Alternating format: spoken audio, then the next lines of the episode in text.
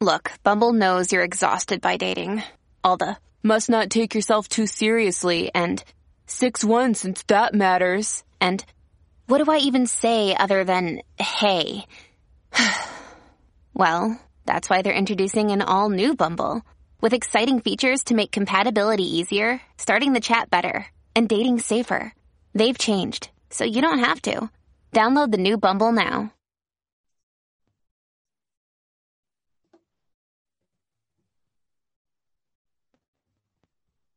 Hello and welcome to the Addicts Anonymous podcast. I'm your host, Jamar. Today's episode 179, and we're going to be interviewing Christy. How are you doing, young lady? I'm good. How are you today? Thanks for having me. No, it's a pleasure. I can't wait to do this. So let's dive in here. Tell me about your childhood and growing up. Um, I'd like to say I had a pretty decent childhood. Um, it wasn't perfect by any means. You know, my mom was a single parent. There were three of us me and my sisters, we were each 15 months apart. So you can imagine the type of turmoil that went on in our house. Um, my mom worked a lot. Uh, she had some boyfriends that were not so great, but for the most part, we had a pretty decent childhood. So what was not so great about them? Um, like one was, you know, just didn't know how to handle kids, um, as far as discipline and things like that. Um, and the other one, he was more when we were teenagers. So he kind of figured because, you know, let's say if I'm the youngest and I'm 15, we're ranging from like, you know, 14, 15 to 18, that we're all of a sudden adults and that they can just go do whatever they want. And that's really not the case. That's kind of when you need your parents the most, you know? So my mom just wasn't around a lot. And where was dad? Um, I didn't see my dad for about 10 years growing up. Uh, my mom, my dad got divorced when I was five. So the um we started getting into connection again when I was about 15, 16, maybe like a year or so before I graduated high school. But it was a lot of like stand ups, you know, he'd say come get me and then he wouldn't. Um, I never intentionally, I'm sure, but things happen. It's just the not giving a phone call kind of thing that was like, you know, now I am close to my dad. So um once I came back from college, because I left for college 10 days after high school um, when I was 17, when I came back, we all started getting very close. So. So did dad ever tell you where he went for those 10 years? I didn't ask. Um, I knew okay. for a while my mom had kept him away from us.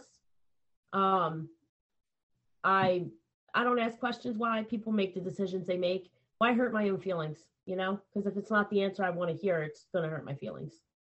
I'm I'm okay with the relationship we have now. That's all that matters. That's right. So what was your social life like growing up? You have a lot of friends? Uh initially no. um I was kind of a very weird kid. Um I I'm still a weird kid just in an adult body. So um I, I think we all. I think we all feel like weird kids at a certain point. None of us feel like we fit in. You know.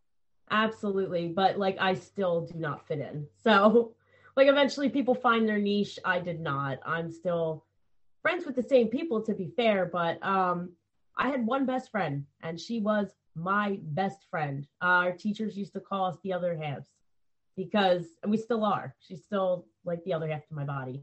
And it, it's actually really funny how we met because I had, we had moved because my mom and the first boyfriend that she had, it didn't end so well. So we ended up moving and we went to a new school. And I went to register my inhaler because I'm an asthmatic um, at the nurse's office. And back then you had to do that. Makes no sense, but whatever, public school. Um, I'm filling out the paperwork and I feel someone over my shoulder lean over and she goes, oh, you live on Wellington Street? Me too. And I just was trying not to be creeped out that this girl is like reading my personal information on this paper. And ever since she has been my best friend to this day. So a lot of the friends in my life I've I've had in my life for almost 20 years. How old are you now? I'm 31. 31. You don't look it. You look really young. Thank you. Good for you. It's the trauma. No, I'm just kidding. I'm kidding.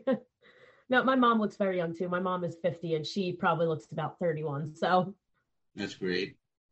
So, how did you do in school? I was kind of an overachiever, to be honest. Um, I was the smart one of the three of us. I always had honor roll.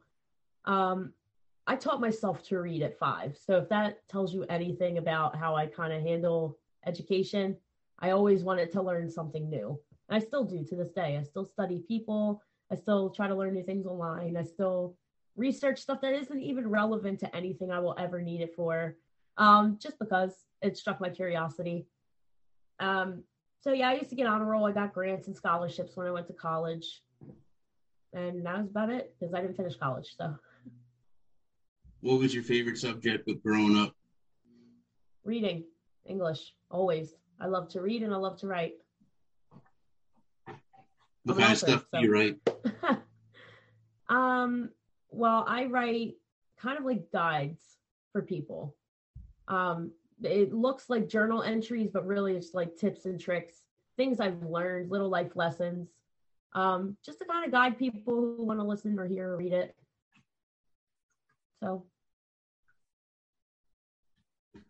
So, what age were you first ever exposed to drugs or alcohol? Um, so for me, I started smoking weed in high school, but it wasn't really like I meant it, if that makes sense. You know, it was just kind of like I might take one hit because everybody's smoking, and I didn't really like feel anything because now i mean obviously after that i smoked more and i knew what being stoned was but at that time i had no clue um and really it, it was when I came home from college. And I think I was about 18, 19 at that point. Um, I'd been through something very traumatic and I was looking for anything to not think about it. So I was drinking very heavily, smoking very heavily up until this year. So, um, yeah, it's a form of escapism. So that's what I used it as. Well, if you don't mind me asking, what happened? Is it something you want to talk about or no? Well, I'm I'm okay talking about it now. Um, I actually just put my full story up on my YouTube, but I am a violent okay. crime survivor. Um, somebody had targeted me and kidnapped me, and uh, some pretty gruesome stuff in between. But I survived, and I found my way home, and I told nobody. I instead decided that I was going to try to drink everything I was feeling away. It didn't work as a you know. and what age did this happen? I had just turned 18. You just turned 18. Yeah, I was not even in college for a full year.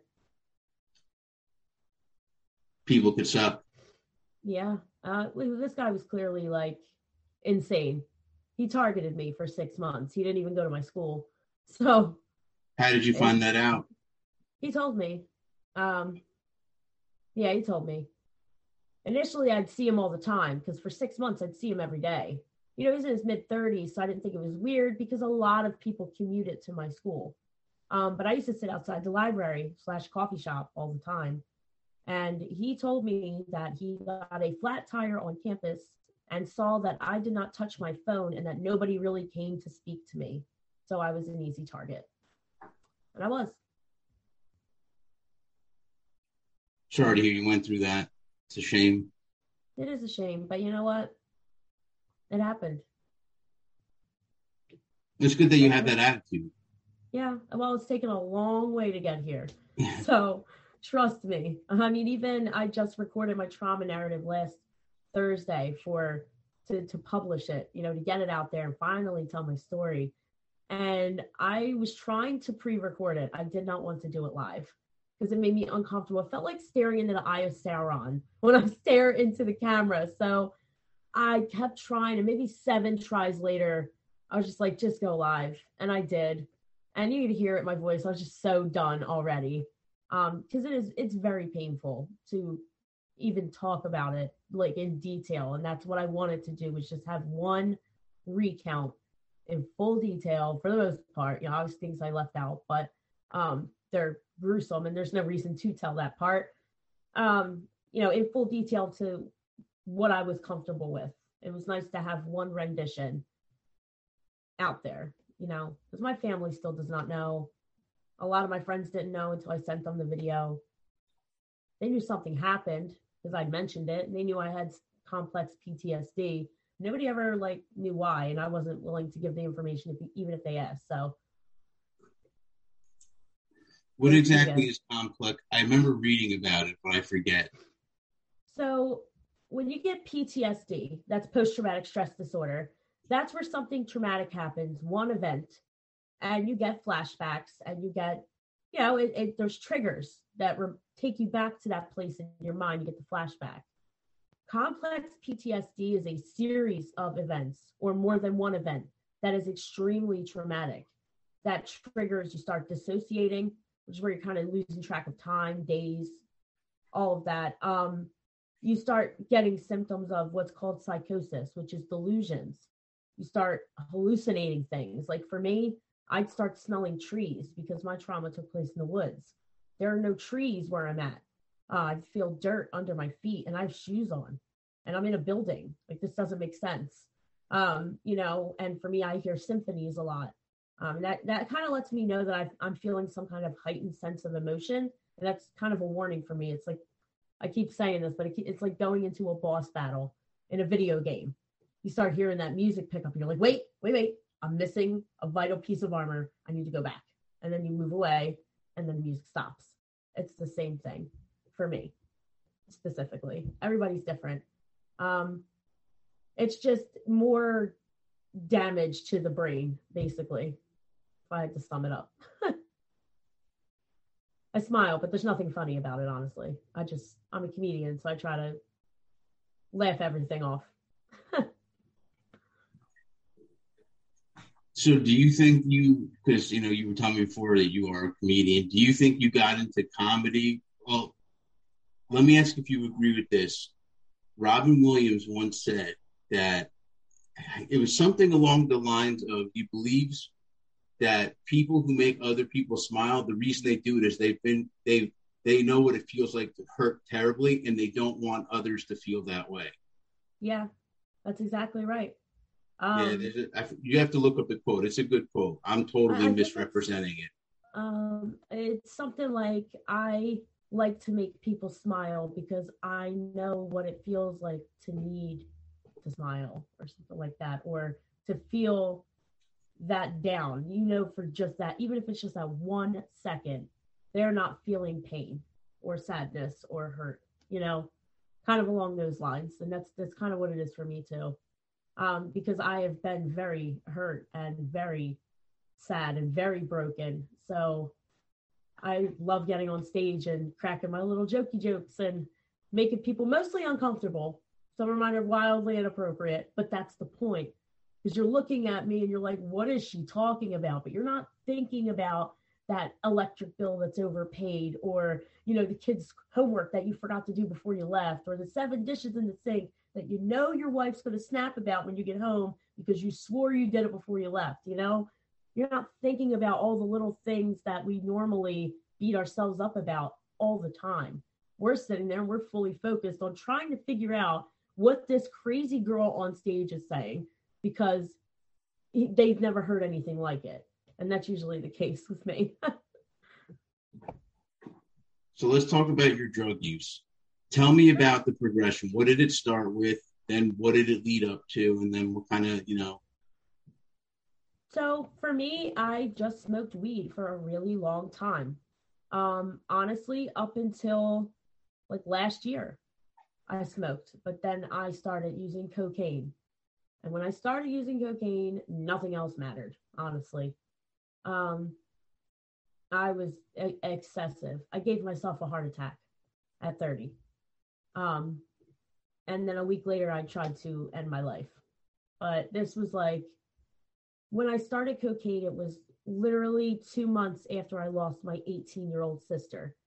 And that's when I really started showing signs of complex PTSD because the the shock of losing my closest sister at the same age that I should have died sent my brain rampant. Um, I was out of control. I was I don't even remember most of the time from October to 2020 to like April this year. So it was bad.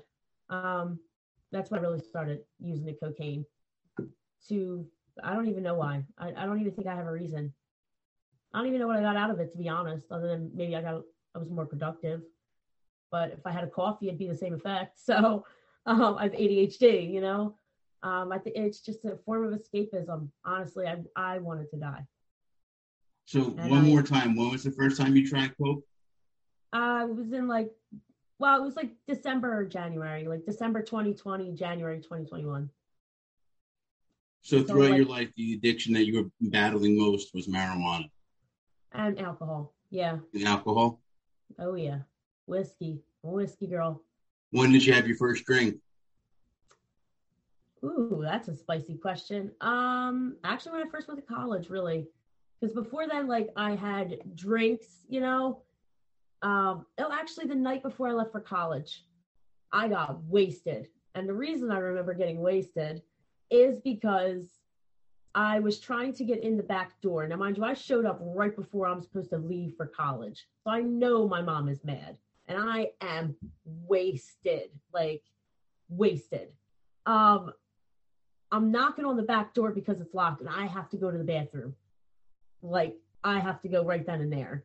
And my mom's peeking through the window and messing with me, you know, smiling, excited because you know she's dropping the kid off to college and I'm wasted on the step going, open the door, you know, I gotta pee myself. And then I did. So You peed yeah, yourself? That was I sure did. Yeah.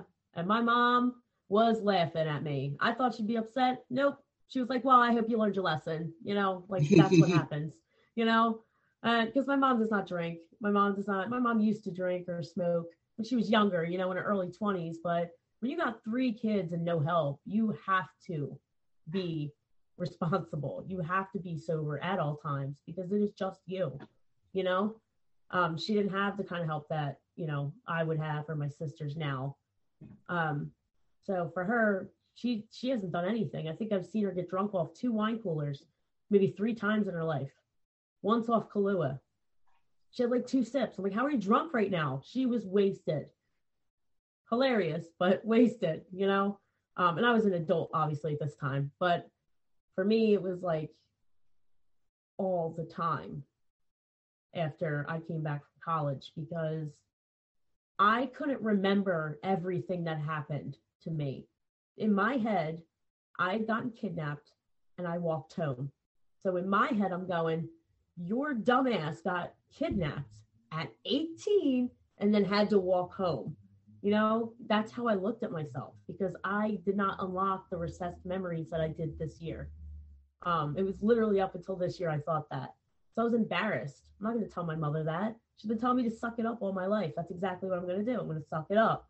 You mean you blacked out everything that happened in between? Uh, yeah. So basically, when something really traumatic like that happens, your brain automatically says, "Let's let's pull that. That's too much," and just locks it away. And like I'd see little like things that felt like I'd been there before, familiar things when I'd have my flashbacks, but I couldn't place like what it was or what it meant or what it went to. Like I had no idea. In my head, I remembered getting kidnapped and finding my way home. And that was it, which was honestly traumatizing enough. So um there it was terrifying because it was a six hour car ride before any of the rest of it happened. Um up and down the same stretch of highway, just being told like no one's gonna find me, no one knows where I am. I had no phone and he was right. Um so it was it was terrifying enough. But um unlocking those recessed memories was devastating to say the least. But it gave me like a, an entire new outlook. You know, before I was like, I'm an idiot. I should be ashamed of myself because I let something that small. This is how I thought, by the way. Clearly not small situation. I let something that small ruin my college career because I did. I drank myself straight out of college and went home because I was terrified, but I didn't know what I was terrified of like he would find me, I guess, the person who kidnapped me. I didn't know that this person had tried to murder me. I didn't know that this person had tortured me for hours and left me to die. I had no idea. But I was still that terrified to be there. like that he was going to find me and there was a reason I was left there, but I wasn't sure what. Just too much going on and not enough help, and no one that I felt safe to talk to about it. My mom is very emotionally detached. I love her. It's not to villainize her. She doesn't do emotions well. So I didn't want to bring that up to her because number one, I didn't want her to know I went through that because no one wants to hear that about their child ever. You know, I have a 10 year old now, and if I ever heard someone doing something like that to my child, it would be a witch's hunt. Um, because I would burn the city down to find them, you know, and I just I can't imagine what my mom would do. So I just I didn't tell anybody, and by not telling anybody, I literally drug out my own torture for like 12 years because I feel better now that I know what happened. I made my peace with it. But instead, I was like, I'm just going to drink this away and, you know, not respect men and treat them like garbage and pretend that everything is totally fine and that this is normal behavior. And I'm going to let my family think that I'm an alcoholic piece of crap and I failed out of college. So, smart move, I know. Well, it is what it is. I mean, it's not about making. You got to do what's best for you at each individual moment in your life. That's true. And I, I didn't have much knowledge about mental health then. It was not widely spoken about in schools. It was not spoken about at all in my family, despite the raging mental illness in there. Um, but uh, it was just something people didn't talk about it. And that's, it wasn't that long ago. People still really don't talk about it as much. I, I think it wasn't until the quarantine happened that people really started speaking up about, like, I don't feel that great. Is this normal? You know? Because we got yeah. locked inside and now we're dealing with ourselves. we're like, this sucks. You know, there's no distractions anymore. You can't go out to the bar. You can't go hang out at your friend's house. You can't go out and do something. You're literally stuck home with yourself.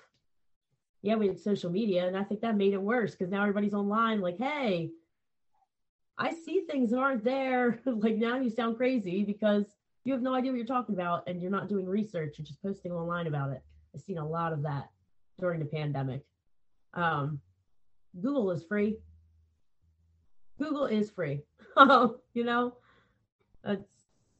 I don't I don't even know what else to say about it, but definitely coronavirus definitely brought a new era of mental health education. I feel for everybody because now I walk up to somebody and they're like, "Hey, I'm mentally ill," or "Hey, I'm crazy," and I'm like, "All right, my people," you know. Instead, of before it'd be like, you know, I had a joke that my mating call is the sound of a shaking pill bottle, and now people are uncomfortable because I told them I'm crazy, you know. But uh, before they'd be uncomfortable, now they're like, "Hey," you know. The entire stigma is starting to flip. I'm excited about it. Yeah, I'm saying it's not a bad thing. That's not it a bad, very good thing. Because I have mental health issues, so I have no problem with people not making it such a big deal. Agreed. Or Agreed. such a taboo thing. It is it is a very good thing. What we need more though of is education, which is why I created my mental health project. It's still in the works. It probably won't be done for at least three years, but um, I launch it little by little, you know, segment by segment. I've spent six months on it, so. All right, we'll talk about we'll talk about that at the end. Mm-hmm. Don't let me forget. Oh, yeah. Okay. Don't let me forget. Um, so, do you think after what happened to you, it made your drug use worse or alcohol use in your case? Oh yeah, it's the only reason I ever had a problem with it. Um, before when I drank, it was like here and there, house party, things like that. And it wasn't even much because I didn't. I don't like to lose control. That's the kind of person I am. That was before I even had issues with PTSD.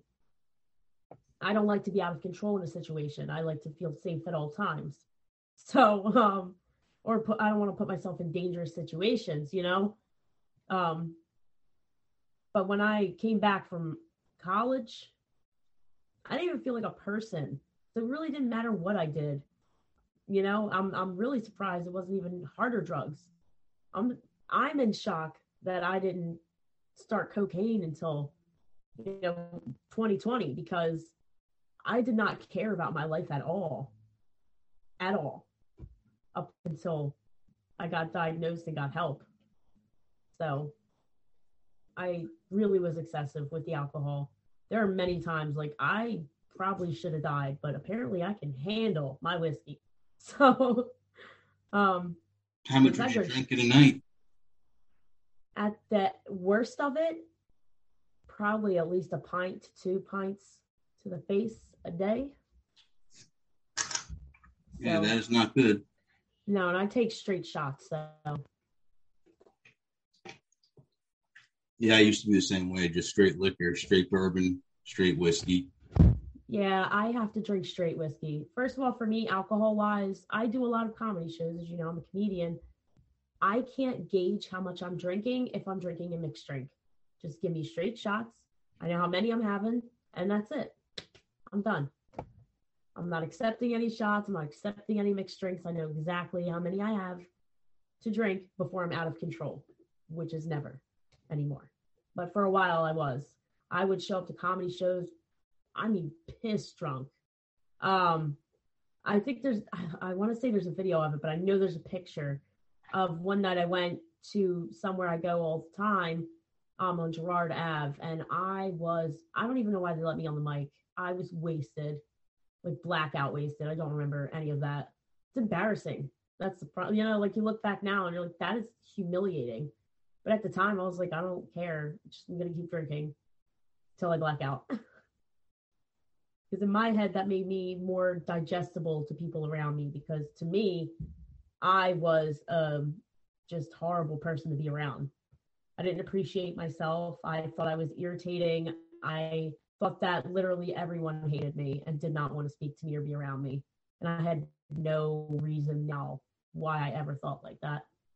I yeah, I still had great confidence. Like well, I, I mean, had. Go ahead. I'm sorry. You still no, no. You go first. You said you still had what? I was just gonna say I still had a really high confidence level.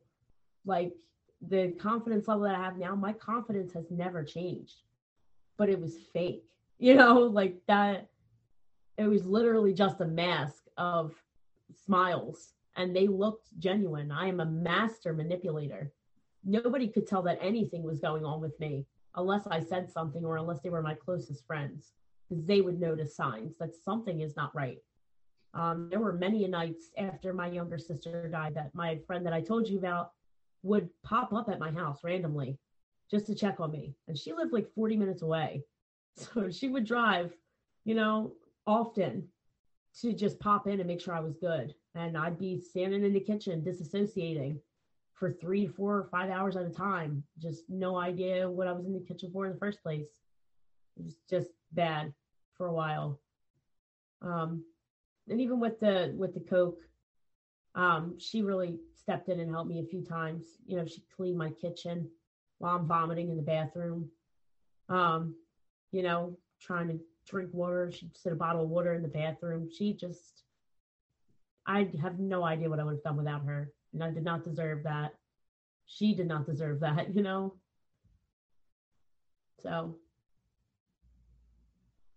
So, at what point did you say that you needed help? I tried to kill myself.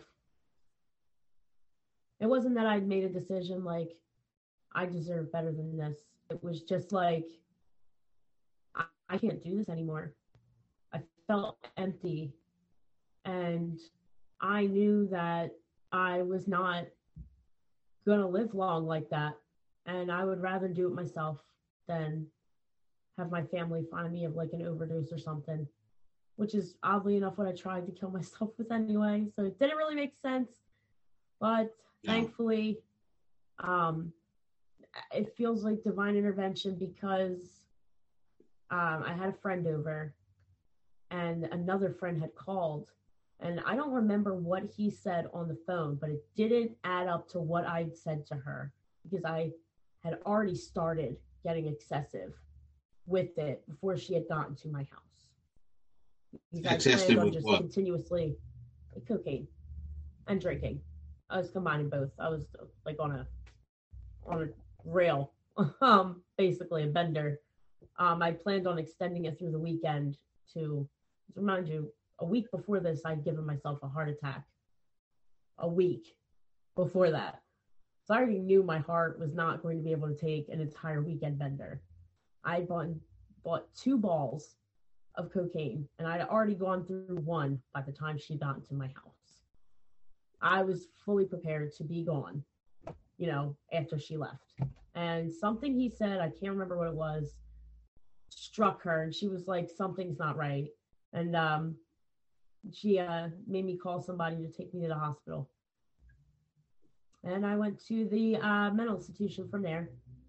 And because I'm a master manipulator, I could have left that day. I could have went straight home. How did you end like up? That. How did you end up there? When you try to commit suicide, in it's automatic. Okay. It is automatic. Now it's automatic, but you can sign yourself out if you can convince them or they are convinced that you don't actually want to die. You know it's just an error in judgment or whatever the case may be. I don't know the guidelines on it but you can sign yourself out because i was offered that.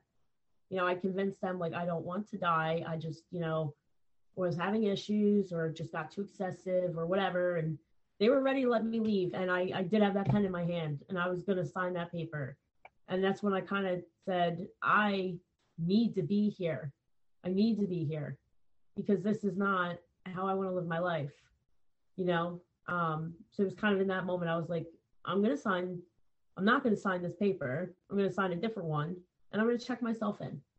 And I was like, I'm going to stay here for the 72 hour hold and see what happens from there. And that 72 hour hold was two and some change weeks instead. Um, yeah, but I, had never been alone with my thoughts up until that point,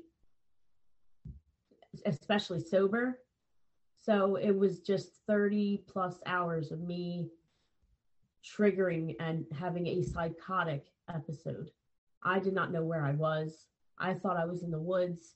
Then I thought I was, I knew I was in the hospital. Then somebody walking towards me is the guy, and I'm freaking out and I'm screaming and I'm like smelling wind that's not there and I can feel dirt and crunching leaves I'm hearing and there's nothing here but this hospital. And it was literally one of the scariest things that I have ever gone through aside from my trauma because it was literally kind of like living it over again. But at the same time, I realized that I am not there fully. Does that make sense? Probably not. Uh, that's a psychotic episode. It doesn't make sense. I could not discern what was reality and what was my trauma flashback because that's what it was. It was like watching a lifetime movie with no commercial breaks, like a really, really deep one.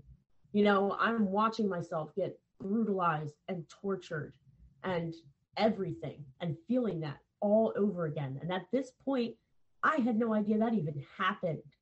So it added another layer of confusion where I'm like, when did this happen? You know, what what is going on here? Because it doesn't play out like a movie in order. It's bits and pieces that you're kind of jumping into, like one of those chapter books where you pick your own adventure. But like I didn't pick this adventure this way, you know? Um, it was horrible and terrifying. And that entire two week stay in the hospital was really me trying to write it down and figure it out. Like this happened, this had to have happened you know, and that's where I'm like, oh my God, like this happened. When did this happen? Like, how did I not know this happened? You know? And then I'm like, well, maybe if you hadn't done so many fucking drugs, you know, for like 12 years, you might have realized it sooner. But, you know, accepting and taking accountability for the mistakes we make doesn't have to take any time at all. You do it right away, but you have to believe that you deserve better, you know? What did you do to actually get better? I am on meds. I got my diagnosis. Um, and when I got out of the hospital, I finished my trauma narrative. And did I you ever go to rehab? To. No, but I am on probation, so I do get drug tested and things like that. Um, I have a child, and I was already gone for two weeks, and it happened very suddenly, and I could not. It was killing me to not see my child. So it was not benefiting me anymore to be away from home. Everything that they wanted to do in rehab, I had already done in the two weeks in the hospital. I was already clean. I didn't have any, you know, any kind of like aftershock, so to speak. I had already gone through. Now I'm medicated for my mental health conditions. I was seeing a therapist. I was in group therapy. Um, I was on I'm on the right track, you know. Um, so I never really felt the need for it. So, but I do have to take a drug test every week because I am on um, probation. I got a DUI before I told you it was a long down downward spiral for me uh, this year. But uh, rock bottom is where I built the foundation to go straight up. So that's a great saying. Yeah, J.K. Like Rowling. That. Yeah, J.K. Rowling. So how do you stay sober nowadays? I have a drink every now and again. I'm not hundred percent sober. Uh, I can't just be out here raw dog in life. Like it's just too it's too hard. It is. Um, I invest my time in my projects, in my child, and in myself instead. You know, I don't have anything to escape from anymore. I've already faced it. So for me, it's like I always used it as a way to escape. I don't want to think about that, you know? Ew. Yeah, I don't want to think about that. That's terrifying to think about. But now it's like I already went through it. I already know what happened. And yes, it was terrifying, but it's done and it's over with. And I know what happened from start to finish. And I don't need justice. My justice was knowing the whole story. A lot of people didn't get that much. You know, a lot of people also didn't get to survive like I did. So it's just kind of what keeps me sober is me accepting that I was given a second chance and that I deserve more from my life than constantly running and hiding from something. So that's what keeps me sober. I lean on my friends if I need them. I lean on my comedy so I can roast myself. And I invest it in creative ways, like acting a fool on Facebook. so you have your own YouTube channel. There was something that you wanted to uh, talk about, right? Well, I have a YouTube channel because I do have a podcast. Okay. Um, it's modeled after my book that is called Ho Handbook and it teaches people how to please and be pleasing through sexual and self empowerment. It's all about, you know, bad bitch, big dick energy. Um, being yourself authentically and living your life with intent. Um, and it's educational. So uh, I have a lot of sexual education courses on there. It's a lot of fun to, to record. And I, I have fun watching them too. So I just hate my voice. I think we all do, right? Yeah, I don't like my voice either. No, absolutely not. So where yeah. can you find your podcast? Um, my Hoe on the Go podcast, I go live every Thursday on Facebook and on YouTube. Everything is under Kanooble.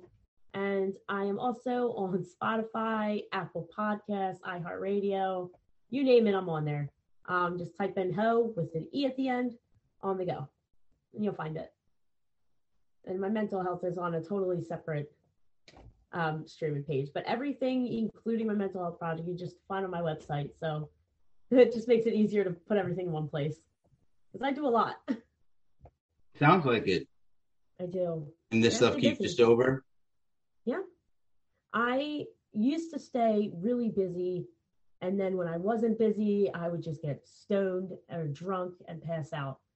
Now I do stay busy, but I stay busy doing things that will help other people so that they don't have to get drunk or get stoned to pass out.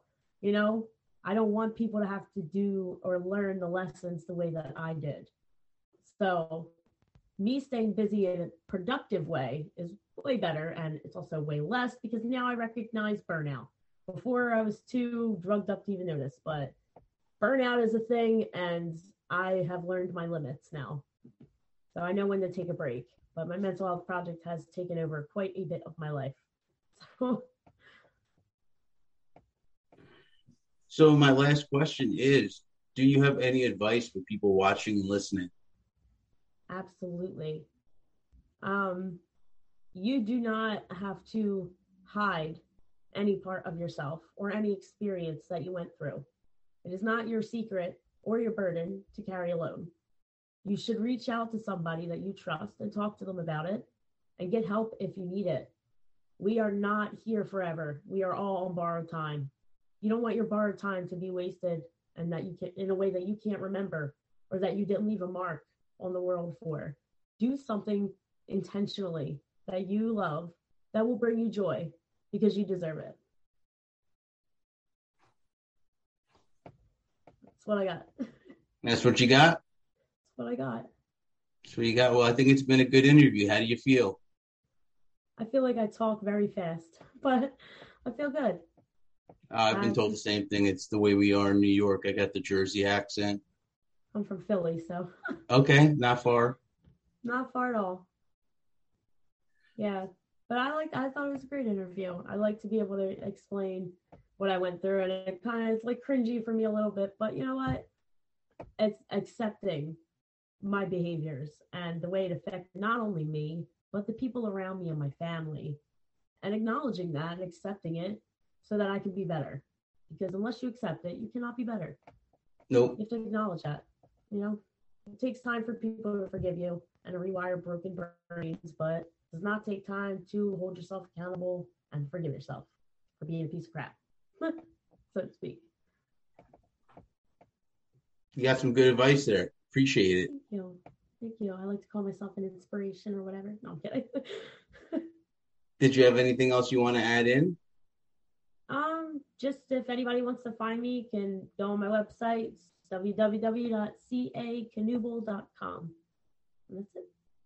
And just so everyone knows, Kanooble is K A N O O B L E. So caknuble.com. Did I get that right? You got it. All right, perfect. I just wanted to make sure people know how to find you. So sit tight for me. And for everyone watching and listening, I hope you enjoyed what you saw and heard today.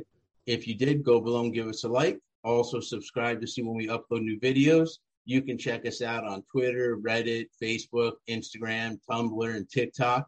You can also check out our website, which is www.addicts-anonymous.com. There you will find plenty of resources as well as free literature. So that's all I have for today. And until next time.